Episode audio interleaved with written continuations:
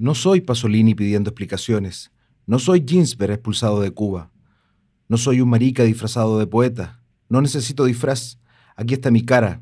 Hablo por mi diferencia. Defiendo lo que soy y no soy tan raro. Me apesta la injusticia y sospecho de esta cueca democrática. Pero no me hable del proletariado, porque ser pobre y maricón es peor.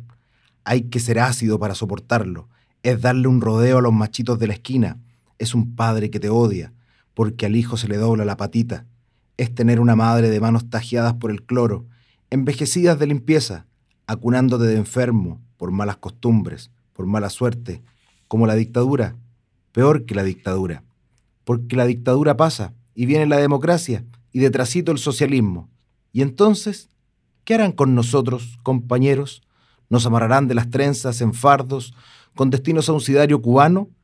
¿Nos meterán en algún tren de ninguna parte como el arco del general Ibáñez, donde aprendimos a nadar, pero ninguno llegó a la costa?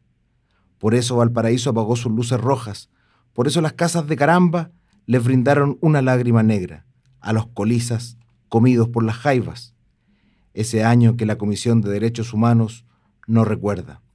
Por eso, compañero, le pregunto, ¿existe aún el tren siberiano de la propaganda reaccionaria? Ese tren que pasa por sus pupilas cuando mi voz se pone demasiado dulce. ¿Y usted qué hará con ese recuerdo de niños pajeándonos y otras cosas en las vacaciones de Cartagena? ¿El futuro será en blanco y negro? ¿El tiempo en noche y día laboral sin ambigüedades? ¿No habrá un maricón en alguna esquina desequilibrando el futuro de su hombre nuevo? ¿Van a dejarnos bordar de pájaros las banderas de la patria libre? El fusil se lo dejo a usted, que tiene la sangre fría. Y no es miedo. El miedo se me fue pasando, de atajar cuchillos en los sótanos sexuales donde anduve, y no se sienta agredido si le hablo de estas cosas, y le miro el bulto. No soy hipócrita. ¿Acaso las tetas de una mujer no lo hacen bajar la vista? ¿No cree usted que solos en la sierra algo se nos iba a ocurrir? aunque después me odie por corromper su moral revolucionaria. ¿Tiene miedo que se homosexualice la vida? Y no hablo de meterlo y sacarlo, y sacarlo y meterlo solamente. Hablo de ternura, compañero. Usted no sabe cómo cuesta encontrar el amor en estas condiciones. Usted no sabe qué es cargar con esta lepra. La gente guarda las distancias, la gente comprende y dice, es marica, pero escribe bien. Es marica, pero es buen amigo súper buena onda. Yo no soy buena onda, yo acepto al mundo, sin pedirle esa buena onda, pero igual se ríen. Tengo cicatrices de risas en la espalda. ¿Usted cree que pienso con el poto y que al primer parrillazo de la CNI lo iba a soltar todo? ¿No sabe que la hombría nunca la aprendí en los cuarteles? Mi hombría me la enseñó la noche, detrás de un poste. Esa hombría de la que usted se jacta. Se la metieron en el regimiento, un milico asesino, de esos que aún están en el poder. Mi hombría no la recibí del partido, porque me rechazaron con risitas, muchas veces. Mi hombría la aprendí participando en la dura de esos años, y se rieron de mi voz amariconada, gritando, iba a caer, iba a caer. Y aunque usted grita como hombre, no ha conseguido que se vaya. Mi hombría fue la mordaza, no fue ir al estadio y agarrarme a combos por el Colo-Colo. El fútbol es otra homosexualidad tapada como el box, la política y el vino.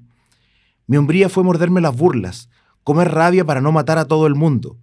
Mi hombría es aceptarme diferente, ser cobarde mucho más duro.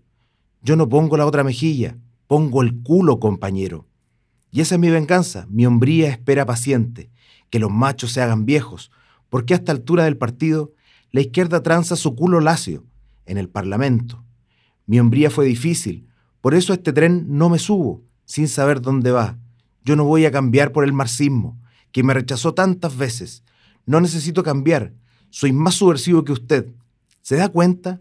No voy a cambiar solamente porque los pobres y los ricos. A otro perro con ese hueso. Tampoco porque el capitalismo es injusto. En Nueva York los maricas se besan en la calle. Pero esta parte se la dejo a usted, que tanto le interesa, que la revolución no se pudra del todo.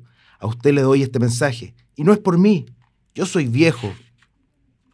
Y su utopía es para las generaciones futuras.